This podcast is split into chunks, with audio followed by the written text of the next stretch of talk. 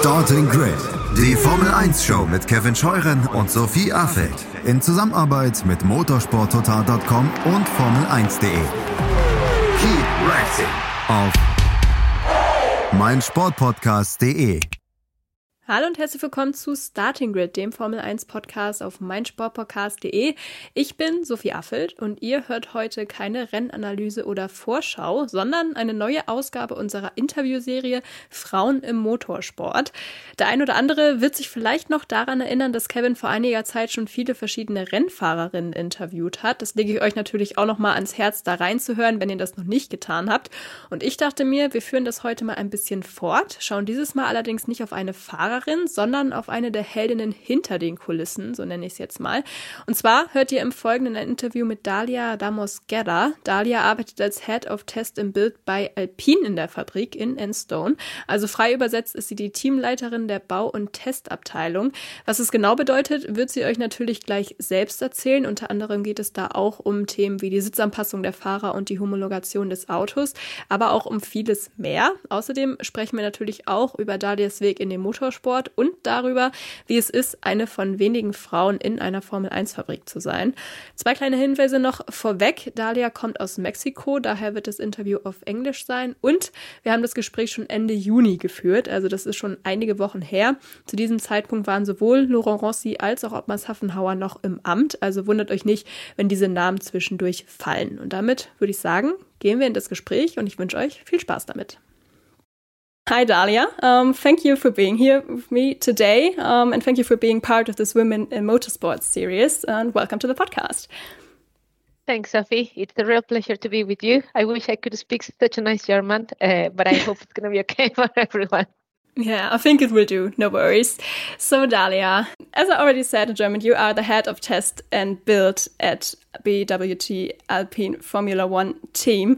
Um, I think there are a lot of jobs in F one that most fans don't even know of, probably. And I think yours maybe could be one of those. So um, we're going to dive into the details a bit later. But could you maybe explain in a few words what your job is about? Absolutely. So Alpine is one of the few works teams, which means that we make our own car, we design our car and we make it in-house. So basically, I'm part of the operations of that, and I'm responsible of the last part of the car before it is delivered to the track. So that means all the mechanical assembly, all the sub-assemblies, everything, you know, powertrain, uh, fuel system, hydraulics, uh, all the small components that go inside the cars, wheel, et cetera. Then we also have a pre-fit department, which is basically where we pre-fit all the chassis. And I have also the validation testing area, which is where we do all the mechanical tests for all the components. So basically, just making sure that it all goes well together. How does a typical day in the factory look like for you? Is there even such a thing as a typical day, or is every day very different? Yeah, I think it is more like every day very different. Uh, we always start the day with a morning huddle just to catch up with all the operations, just to understand uh, where everything is at the factory on the day. But after that, uh, it pretty much depends on, on, on what's happening. Um, I try to spend a lot of time in the shop floor because, as I said, I'm responsible for, of three or four departments on the shop floor. So I try to spend most of the time with them. Them. But there is a lot of negotiations and a lot of work that happens uh, with the other departments like uh, engineering, designers, uh, control systems. So I spend a lot of my time as well uh, negotiating and working with them. Obviously, if it uh, if there's been a race or if there's something happening with the car, then a lot of our time then is focusing on how are we going to resolve that, or how are we going to make sure that we get the next upgrade or whatever it is uh, to the track on time. So it sounds like you have a lot of different tasks. I also read that your team is responsible, for example, for producing the tools the pit crews are using for the races as well, and that you're also looking after the cars that the F one Alpine Academy members are using. So there are a lot of different things. Can you tell me how many people are actually working in your department to do all this? Yeah, so in build and test, we are forty, about forty-eight people at the moment. It's a department that is growing, and that's split into three main departments, but one of the departments is split into other three sub-departments. So it's it's quite extensive. Um, it's a big uh, number of people, but I think what we do is very diverse as well. Um, it's very, you know, it's not that like a typical production line where you have the same component happening all the time, but it's, you know, like everyone has very specific and different skills. And I would imagine when you say that you are like responsible for three or four different departments, that that also means that you not only have to be good on the engineering side, but also on working with people. Um, would you agree with that? And what would you say are the skills that are the most vital for your role in general?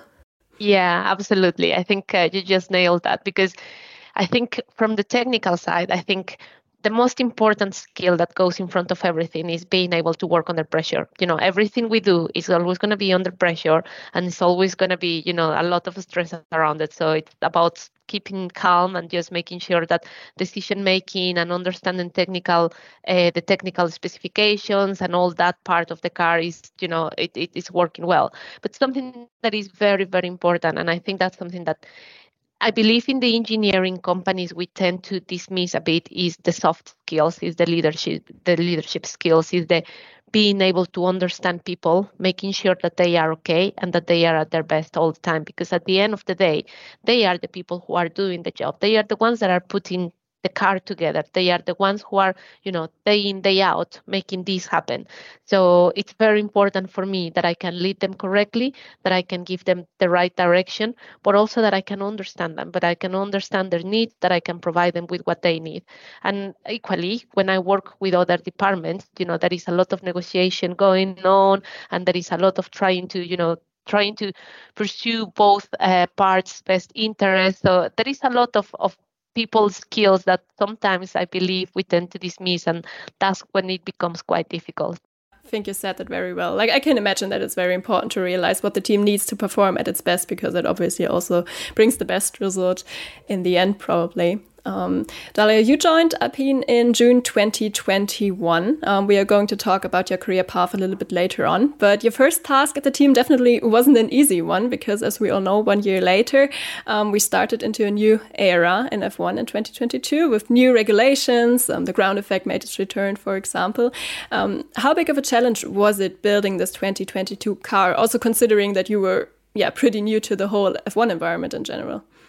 Yeah, it, it's interesting because everything was new for me there. So when I arrived, we were already talking about Carville. Carville for us is the winter season, which is when we are preparing the car for the next season.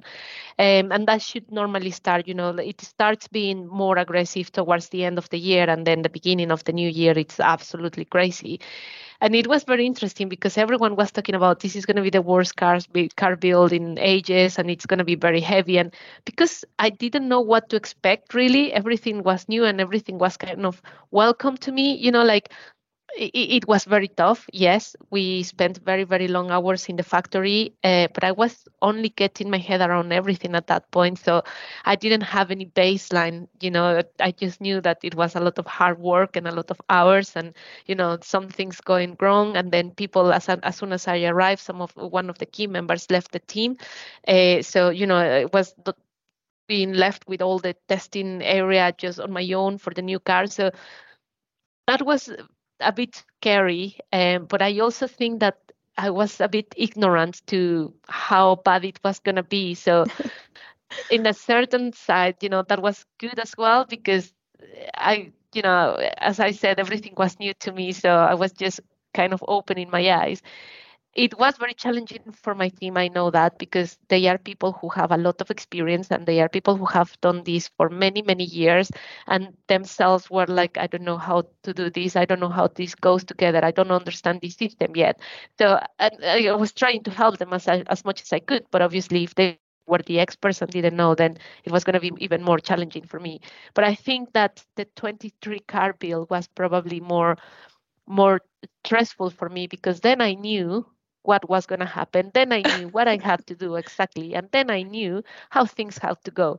So when something was not going according to plan, I knew it was going wrong. So I think although the car itself was easier, for me was a bit more like, right, I have no excuse here. I own this. Now let's try and get it done. That's interesting, because I would have asked you about uh, this year's car, so I didn't expect that answer, but uh, yeah, it's very funny actually. Um, I mean, an F one car consists obviously of many, many individual parts, like we have the gearbox, suspension, aero parts, brakes, et cetera. Um, do you actually know how many different or single parts are coming together from one car? We are talking in the range of hundreds of thousands. Uh, yeah, it, That's a lot. Hundreds of thousands. Yeah. Yeah, so also a lot of parts that need to be assembled. Um, I guess it can get quite stressful sometimes. Um, you also talked about uh, a bit about that in your previous answer. Um, I'm not sure yet at which time of the year the listeners will hear this podcast, but at the time we are recording this, it's the end of June, which means we are also in the middle of an F one season. How is the stress level at the moment in the test and build department? Or what is the most stressful time of the year in general for you? Is that the winter period when you are building the car together? Yes, exactly. So I would say that at the moment we are in a stress levels in F one are always going to be higher than anywhere yeah. else. But it's a little bit stable, especially now that we are in the European races, because obviously we have a little bit more time to send parts. And, you know, we, it feels that we are a little bit more in our, I don't want to say comfort zone, uh, but, you know, we know how long it's going to take to get something from Enstone to Austria or, you know, even Silverstone. But definitely the winter season, that's the most stressful part, because we need to, especially because of, we need to start um, a little bit early. So that means that we are still finishing one season. We are still delivering the car, you know, to the truck and still need to do very well.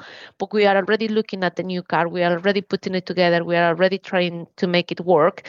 And we know that anything that gets delayed is going to make it very challenging towards the winter testing. And obviously, once we get closer and closer to winter testing, that's when days are really, really long, really, really stressful, because then you start running out of time to, you know, to make things up and correct anything. And I think that's where, and, and, and again, because most of it is new, then when we are testing, when we are putting things together, we are only discovering new things. And sometimes, you know, things we need to fix, things we need to change. So that's where the most, you know, the most stressful and the busiest part of the year is.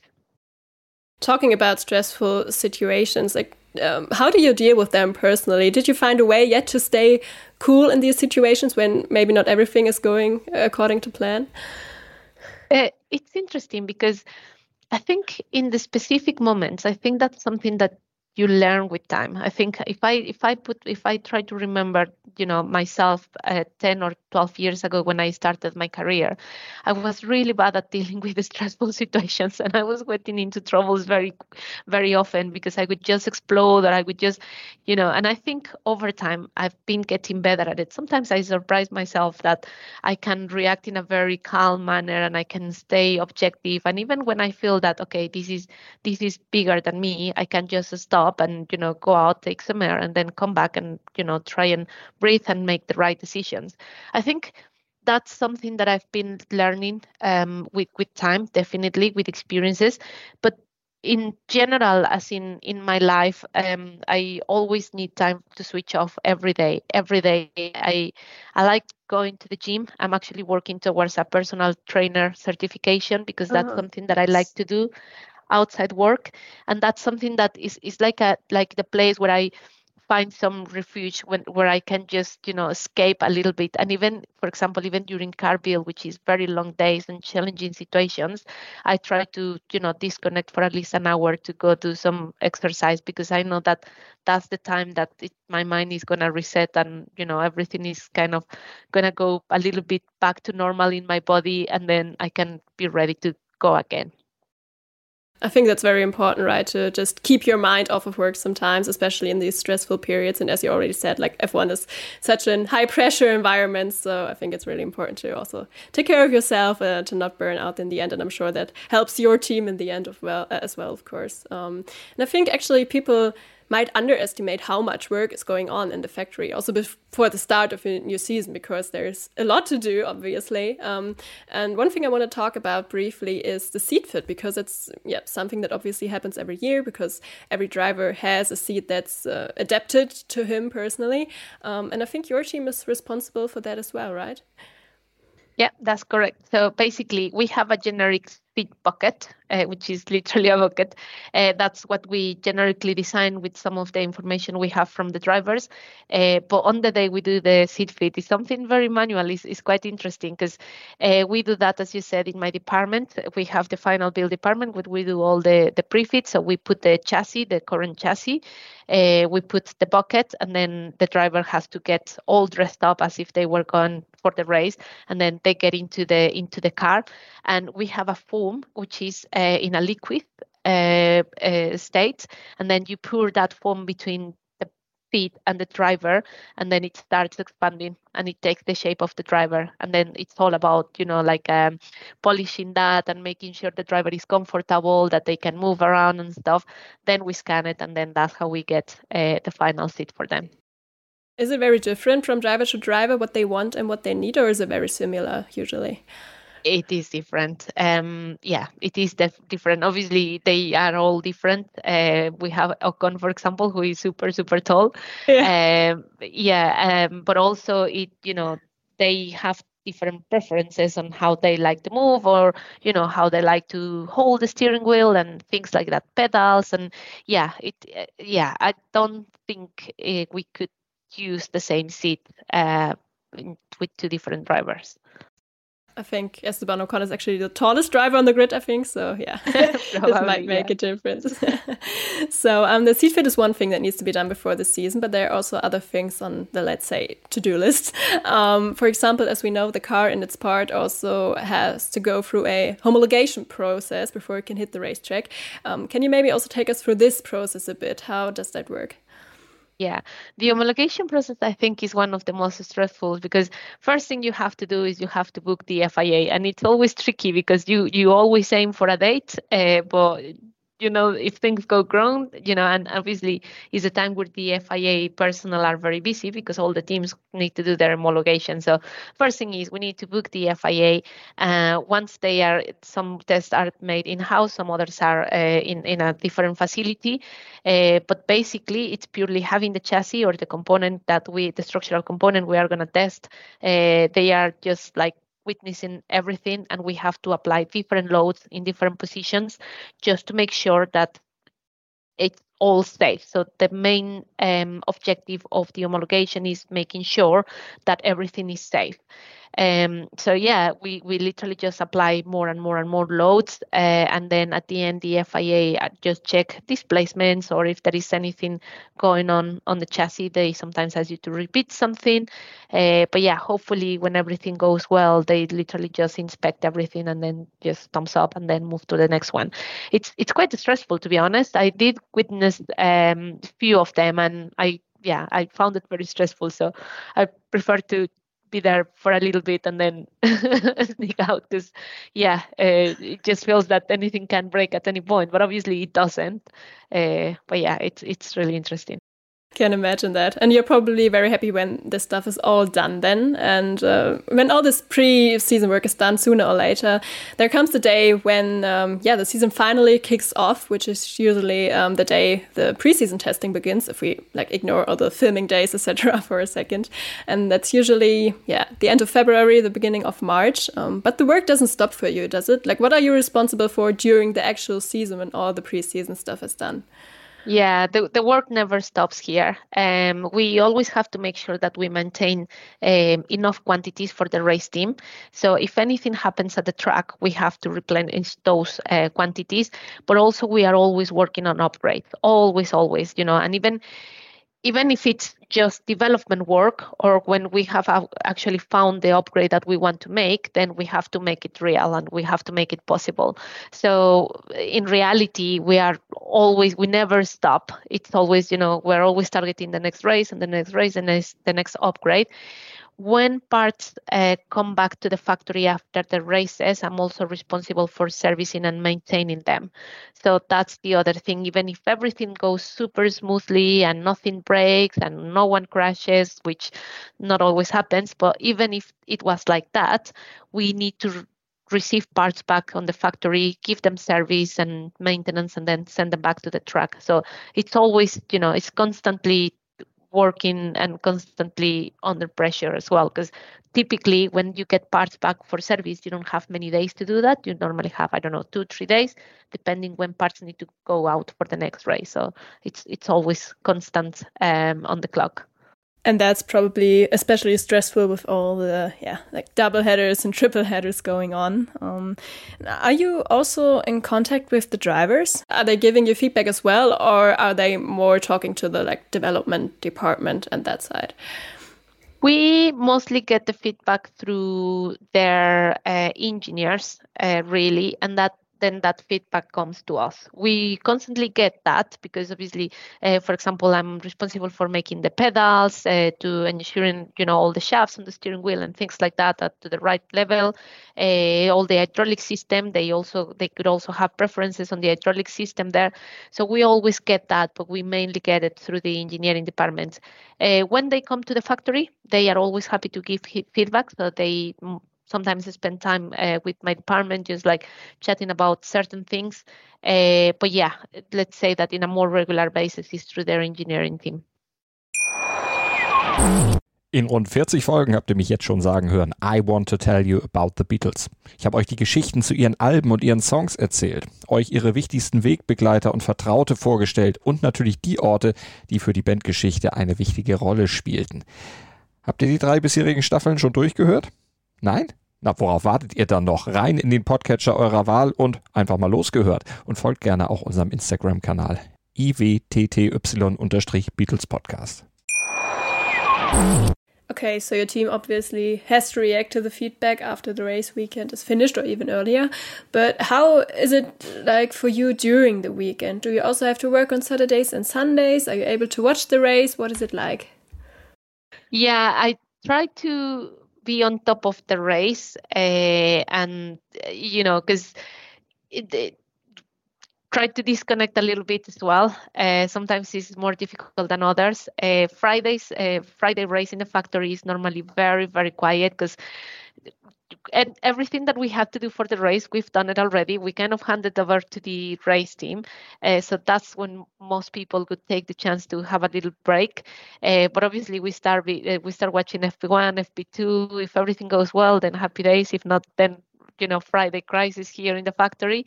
Um, and sometimes the race team get in touch with certain questions during the race weekend.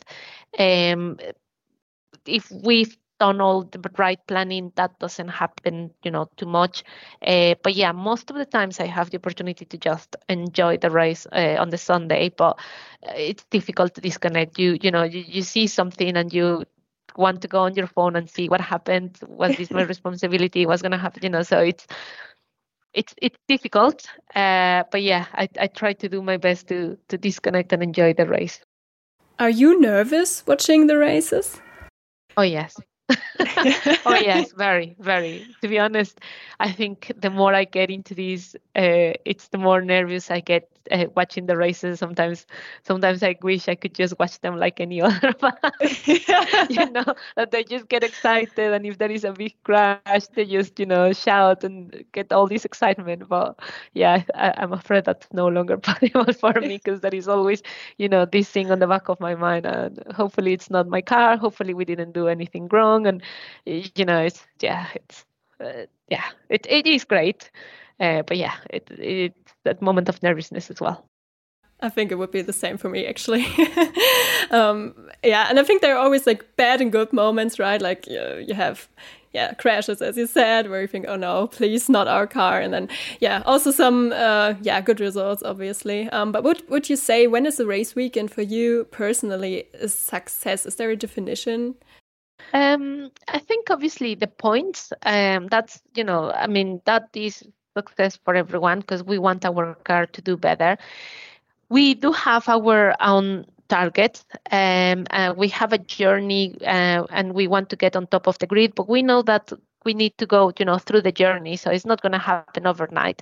So when we beat that target, sometimes is, you know, one of the opponents, one of the teams that are very close to us or things like that, even when it doesn't look like we got the most points, but we know we've done what we wanted to do, then, you know, that's success for us. But the other one is, it's funny, but probably when there is no disaster, that is also success, you know, because once we've done something wrong in my team, we will know and it will be really, really sad. But when we've done everything right, it's like we won't really see it just because we will know that the car is, is, is correct. You know, it's not going to be as noisy as if something goes wrong. But the fact that, you know, we come and we realize that we had no issues with the building, we had no issues with the components, that's also success for me. And I guess it's also very important to, you know, have a good result every once in a while, um, like podiums or victories, maybe even just to keep the team motivated, even if you're not like a regular contender for wins or, or podiums. But you already did witness some big results during your time with the team, I think. Um, when I think back to twenty twenty-one, yes, obviously, with uh, Esteban Ocon's win in Hungary, also Fernando Alonso's podium in Qatar when he was still part of the team. Yeah. And obviously, most recently, also the podium, uh, the third place of Esteban in Monaco. Um, how were these moments for you? How rewarding is it to to get these results in um, with all the hard work you're putting in? Uh, no, well, it's amazing because at the end of the day, I mean, it. I do this for life, you know. My life is around this, and and and that's what I put most of my energy, my time, my efforts, my everything is going to that. So obviously, you know, when we have a good result like those, is it it is difficult not to cry because you know it it's so rewarding. It. So like everything you've done, you know, was was worth is is really, really good. And and it's interesting how also everything goes so fast. You know, whatever you were doing during the week, you will see the result on the weekend. So it's it's very, you know, I don't know, it, it is incredible. It's like you are always at this high energy, high pace. And when it goes well, then, you know, it just gets exacerbated and it's amazing. Yeah, I think that's understandable if you're putting so much effort into all of this. And um, the part of the team that is on site obviously gets to celebrate these podiums or victories uh, directly at the track, at least if there's enough time until the flight home or to the next race. But do you also get to celebrate these uh, victories or podiums in the factory in Enstone as well? Oh, yeah, maybe no, a few days later. Yeah, yeah, yeah, yeah. Because we know, you know, it's it's all our effort. So we are about nine hundred employees in Enstone at the moment. I think the personnel that are traveling is about uh, nine percent of, of all the employees. So the majority of the people are in the factory and the majority of the people are the ones that are here every day, every single day, day in, day out, trying to make that possible. So for us, it's, it's, it's, it's a big deal because even when we are not at the track doing, you know, on T V and stuff, it's all our efforts going to that as well. So yeah, no, uh, by all means, when we come back on Monday, you know, the energy is amazing in the factory. Uh, and normally we would have some champagne or something with Otmar Monday, Tuesday, whenever he's back. And, you know, everyone could celebrate together. Yeah, absolutely.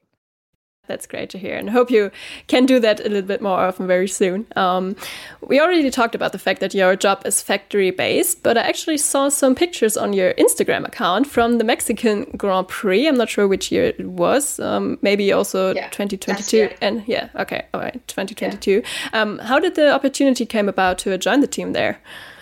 Well, to be honest, uh, Laurent Rossi, who is our Alpine C E O, uh, first time we had a one-to-one, he said, you should come to the Mexican Grand Prix. So, yeah, you are from Mexico. Maybe we should say that. I think we didn't mention that before. So kind of a home race for you. Yes, exactly. I'm from Mexico City. So when I have my first one-to-one with him and we talk about that, then that's why he said, yeah, you should come to Mexico. Uh, so yeah, I just, you know, uh, didn't know what to expect. Uh, it's important for the factory people to go to the races because you realize what's happening there. It's like in every in everywhere, you know, you have to understand how the other side is, is working, what their needs are. And in that way, you will be able to work better with them because you will understand them better.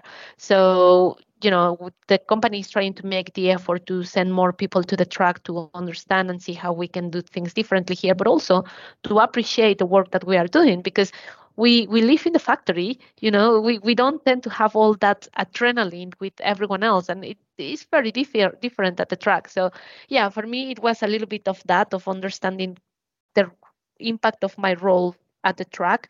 But it was also living all that energy and all that adrenaline and, you know, all the team spirit and the, the day that everyone is competing. And it was just amazing. And as you said, it's, it's, it's my home race for me. So even being in my country was, you know, one of the best experiences ever. And you obviously also had the chance to experience the whole atmosphere there. And I think the fans in Mexico are quite passionate about F one, aren't they? Very passionate, very yeah. passionate. I think uh, Mexican people, we are quite um, well known for being passionate about, you know, everything.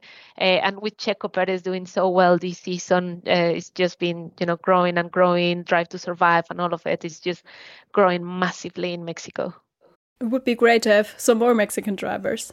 Who do we have? Like maybe Pedro Ward, or I think Rafael Villagomez is in a free at the moment, but still a long way to go. But yeah, it would obviously be great for the Mexican fans to yeah have someone in F one, even if Sergio Perez won't be there anymore in a few years maybe. We talked quite a lot about your job now, I think. Maybe one last question to end this part of the interview, um, to finish it off on a positive note. What for you personally is the best thing about your job? What do you enjoy most about it? The probably the biggest thing for me is the people. I enjoy people. I've always liked to work with people. It, um, it's one of my passions, really, to do things for people. And, you know, it's just what gives me energy to be surrounded by people. So that's something I really enjoy. This is, as I, as I mentioned, this is a very people-intense uh, job. Um, and obviously, the, the, the fact that we are, you know, anything I do, it's going to be reflected in millions and millions of screens over the weekend. So that base is, is also very interesting, because everything everything you do just gets like, you know, it's it's exacerbated so much uh, and it's rewarded, and, you know, it's seen in so many places. It, it's great.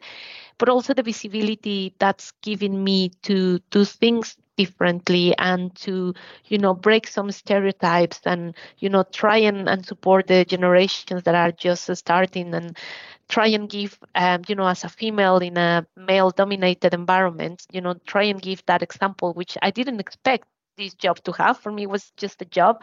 But now that I realize the impact it's having, I think it is just amazing. Is you know, that I couldn't expect more from my job, I think.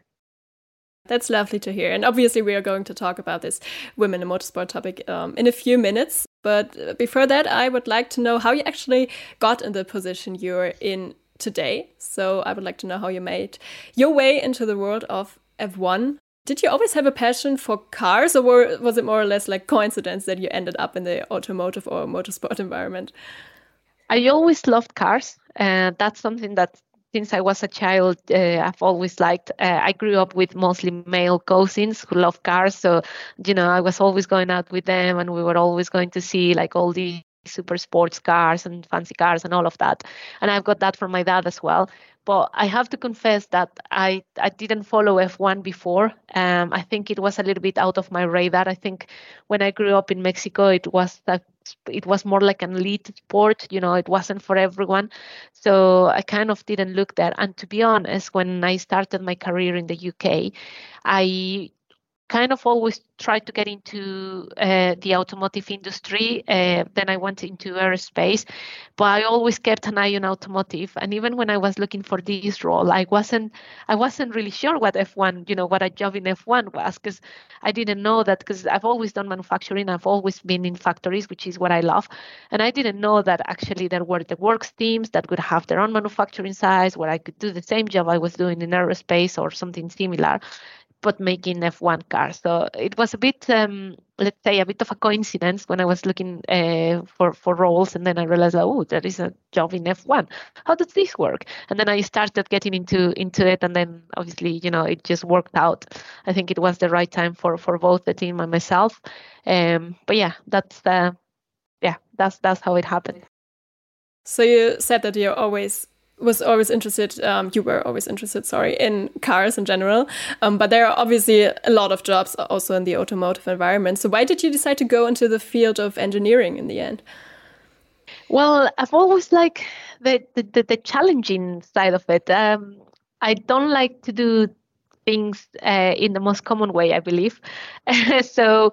Um, so when I started, when I decided to study engineering, I just wanted to, I love maths, I love physics. Um, so I wanted to use that, uh, but also I wanted to do something very challenging and something that could really make a difference, you know, something that could really change things, could really change the world. And that's, that's how I got into, into that really. You first went to university in Mexico then to become a mechatronics engineer. I know that in the U K, for example, there are a lot of possibilities to study engineering, also many, many variations. Um, how was the situation in Mexico back then? How popular was engineering, or especially um, mechatronics engineering over there? So when I went to uni, and not many years ago, mechatronics engineering was uh, was fairly new in the country.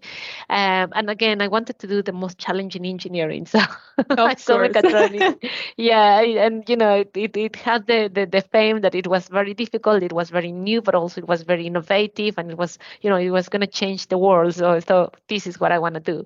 Uh, but I think engineering has a very big offer in Mexico, to be honest. We have very good uh, universities.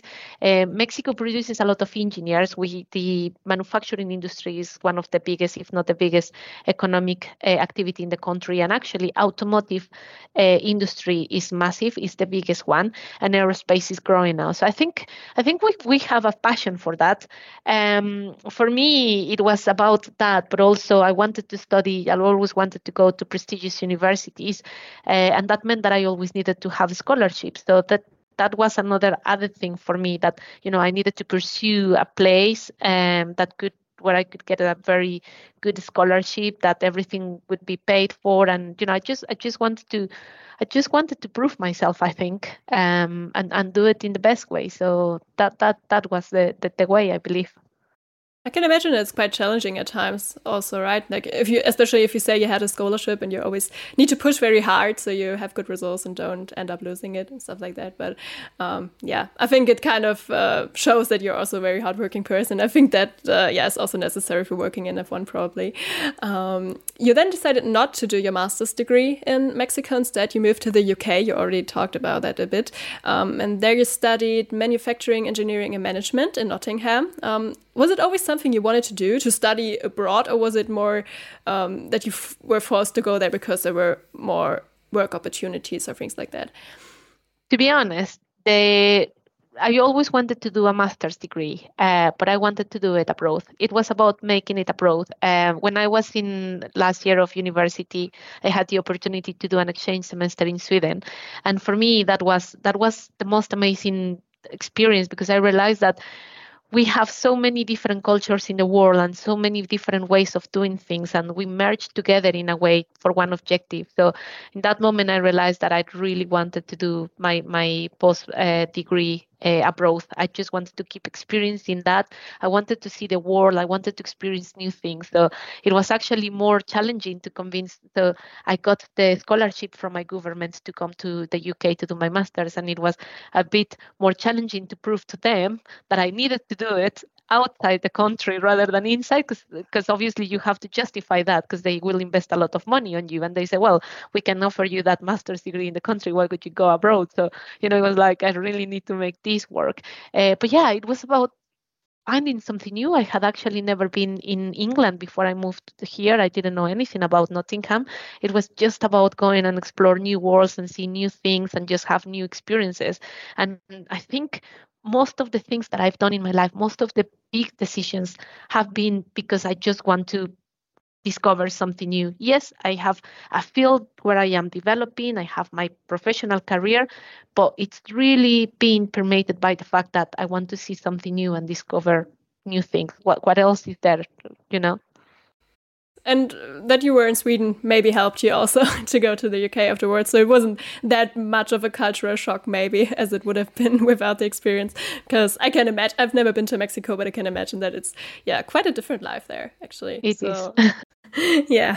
So um, you then finished your degree in twenty fourteen, I think, which means that it was finally time to join the working world. So what did you do right after you uh, yeah, finished university? Well, actually, I have been working in Mexico. So when I finished my degree in Mexico, I joined Procter and Gamble there. I was working there for okay. a couple of years. Uh, and that was mainly because I didn't know what I wanted to do with my life. I, I only knew I wanted to travel. So I decided to start working, save some money. That's where I started in manufacturing. And I realized, like, well, this is this is for me, you know, working in a factory where you have the technical stuff, but you also have the people. And then you have the product that you see, you know, like as a finished product of what you are doing. So that's when I discovered I wanted wanted to do manufacturing. Uh, then I, I, I came for my master's degree. And really, when I finished the degree, the master's degree, I was a bit, I didn't really know where to go. I just wanted to keep exploring the world. Uh, so I tried to get into an automotive company, uh, didn't make it. And one of my friends convinced me to apply to Rolls Royce, because uh, most of my colleagues were very crazy about going to aerospace in Rolls Royce. And purely when I was reading about what they had to offer, the thing that really got my attention was you could do attachments abroad. You could go and work somewhere else in the con- in a different country if you joined the graduate scheme. So I thought, okay, that's what I want to do. So, yes, I started in Rolls Royce at the beginning in twenty fifteen, and I stayed with them for six and a half years. Uh, I worked in Scotland, in Germany, and then two or three different cities in England as well. So, yeah, it was, was an amazing journey there as well. So if you're mentioning Germany, I obviously have to ask you about it, being on a German podcast. How did you like it? I mean, you can't say something neg- negative now, obviously, but uh, you were in Berlin, right? Yes, Berlin, yeah. I think uh, it, it was actually, it was very different to the U K. It was, it was a It was a bigger cultural shock than I thought it was going to be. Uh, very, very different. But I think it was, work-wise, it's very easy. Um, it, German people at work were very driven and very objective and very to the point, which is something that I really like. So, yeah, that was good. And it was during the summer as well. So I think, uh, yeah, it was an amazing summer there. But I also realized how much I have work to adapt to the culture uh, in England. And I think that's something I didn't think about before I moved. You know, I realized that actually I've been putting a lot of effort to make a life here, you know, to to adapt to the culture, to to learn how to live in this country. So I really valued that at that point, and that's where I decided to come back to England and settle here for a while. And you are still there for your job at Alpine, obviously. Um, we've already talked about how you've had engineering jobs before, also in different areas. And people always talk about F one being the pinnacle of motorsport. From what you've experienced so far, would you say that Formula One is also the pinnacle of engineering? Yes, I think...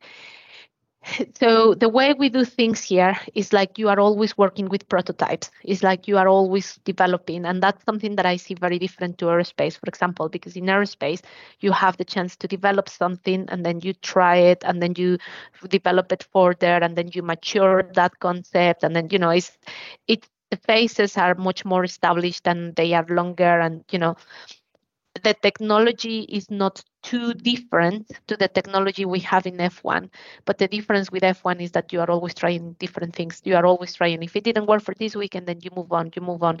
And that obviously, you know, means that you are always pushing the boundaries of engineering, which is really, really interesting. You've already mentioned a few times now that you're a big fan of challenges. Is that also a reason why you decided to go into the field of F one? Oh, yeah, absolutely. And to be honest, like the main thing and the very first thing is that when I read the role description, it was the next challenge for me. It was exactly what I wanted to do because there were other jobs in F one that probably I could have done more easily because they were exactly what I was doing before with a little tweak, just probably the industry.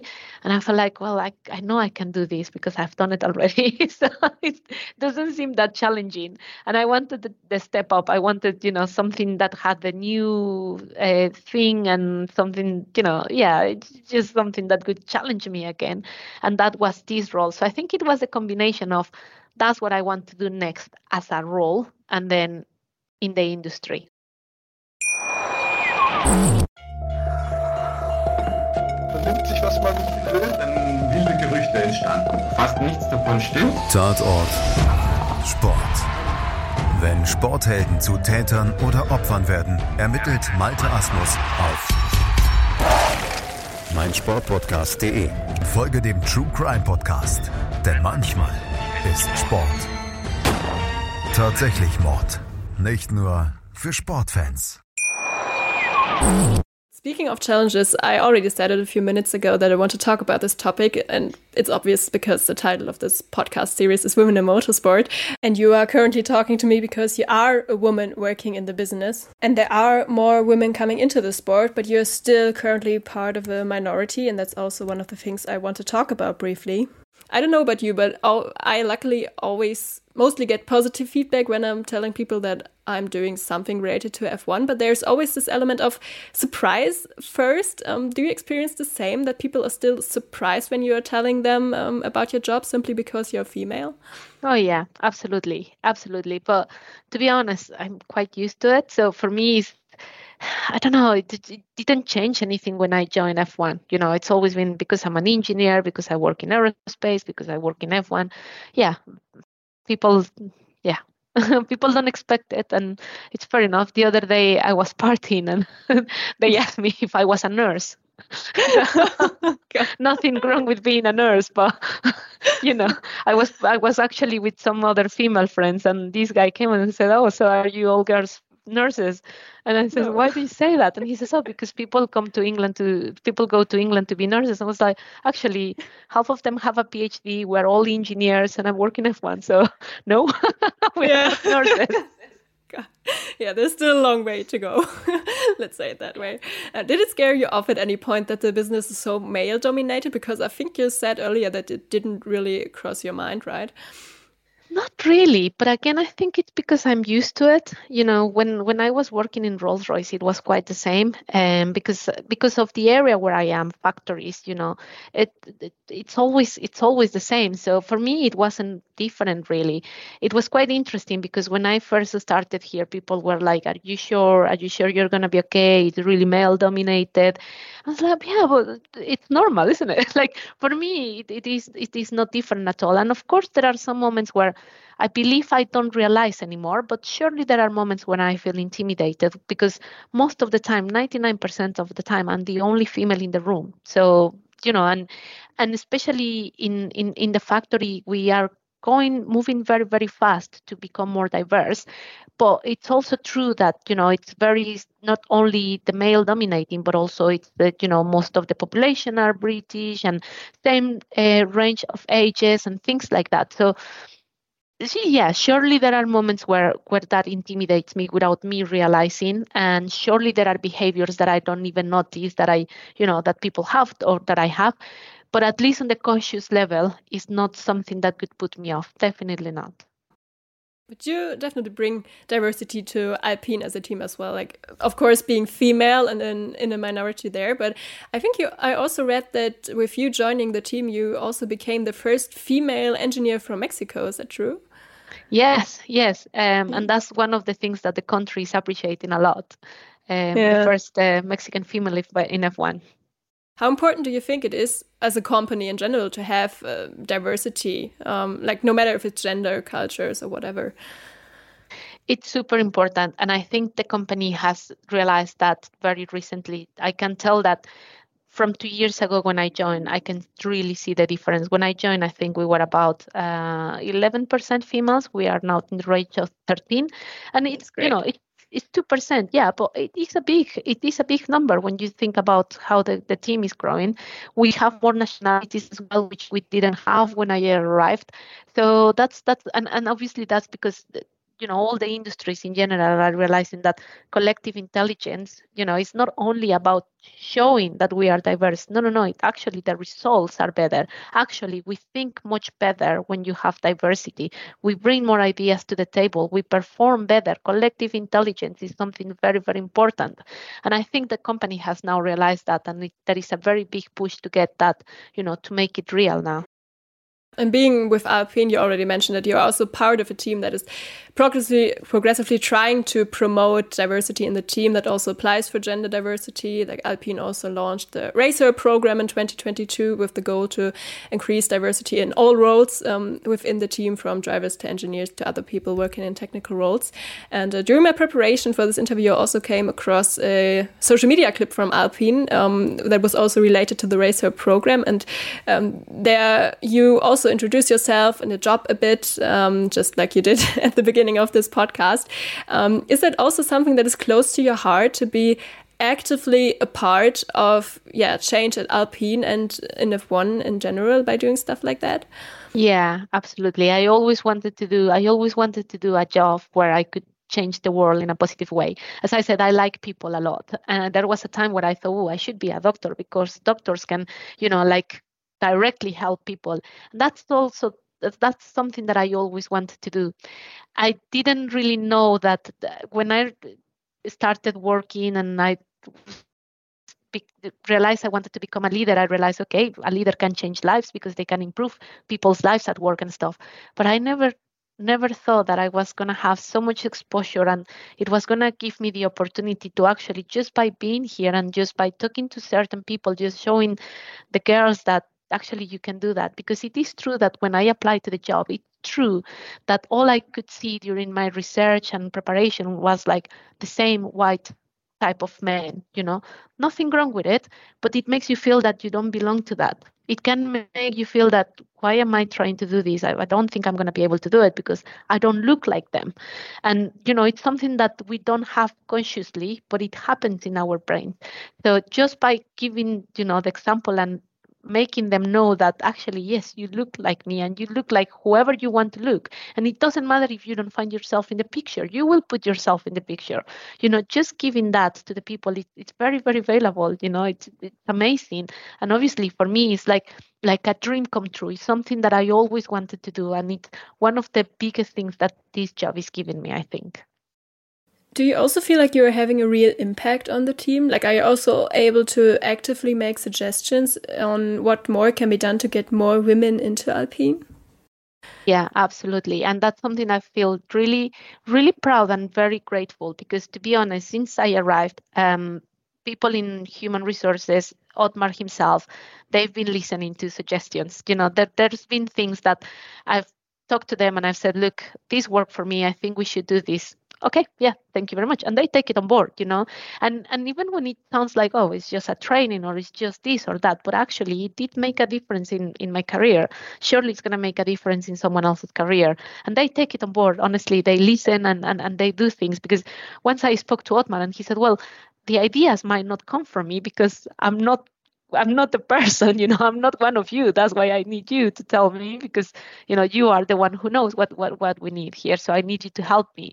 And I think that's that's been amazing as well. And that's one of the reasons why I feel so happy in Alpine, because, you know, I feel I feel part of it. And I feel that, you know, my voice is, is heard as well. So that that's one of the most amazing parts as well.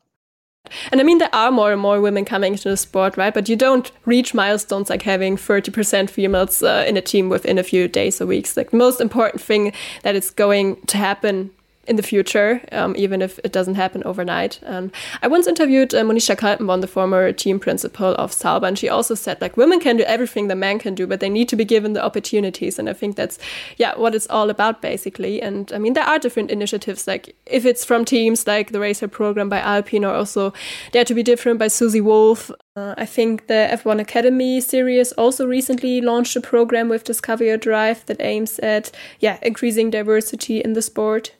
Is there anything apart from that where you would say, okay, we or F one or whoever need to do more of this or that to get more women into the sport? Or do you think we are already on a very good way right now? I think we are doing very well. Um, I think we also have to be preparing from the inside. And that's a point that I always like to make. It's not only about what we tell the people outside. Um, it's important to reach out, but we also have to transform ourselves from the inside. So when people join, they are welcome. They are expected. People know what to do with them. And that's something that I am always highlighting. You know, it's not only about external work, it's the internal work. It's just like, you know, if you want to offer something to people, you want you need to change yourself from from, from your inside. And it's the same here. And I think we are doing it. Don't get me wrong. We are doing it.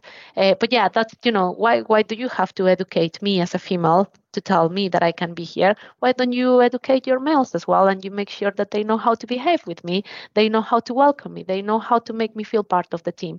So that's also part of the of of, of the push that sometimes is not very much talked about. It's important, and, and and we are doing it.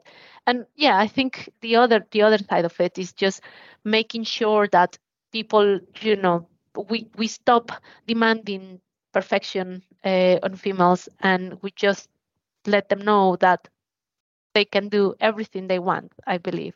Yes, I think that's very important indeed. And I think it's great that you have such a passion for that topic, and you also come across as a person that really wants to inspire the next generation, which is very nice to see. And yeah, that's why it's a shame that we are slowly but steady coming to the end of this interview, because we are running out of time.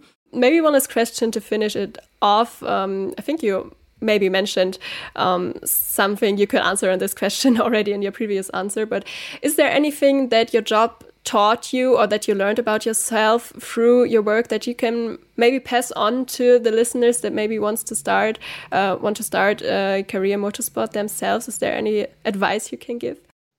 Wow, um, that is a question that can reach many, many things. Um, this is just probably one of the most recent things. Um, never doubt of yourself, because some people are going to have doubts about you. Some people's, some people are just going to be scared because they actually have no doubts that you're going to do very, very well. But they will want to put doubt on you. Don't buy that. I think that's that's the that's the main thing, and that's one of the big lessons that I've had recently. You know, don't don't doubt yourself. If you think it's the right thing, just just do it. Just do it. I mean, I think it is it is.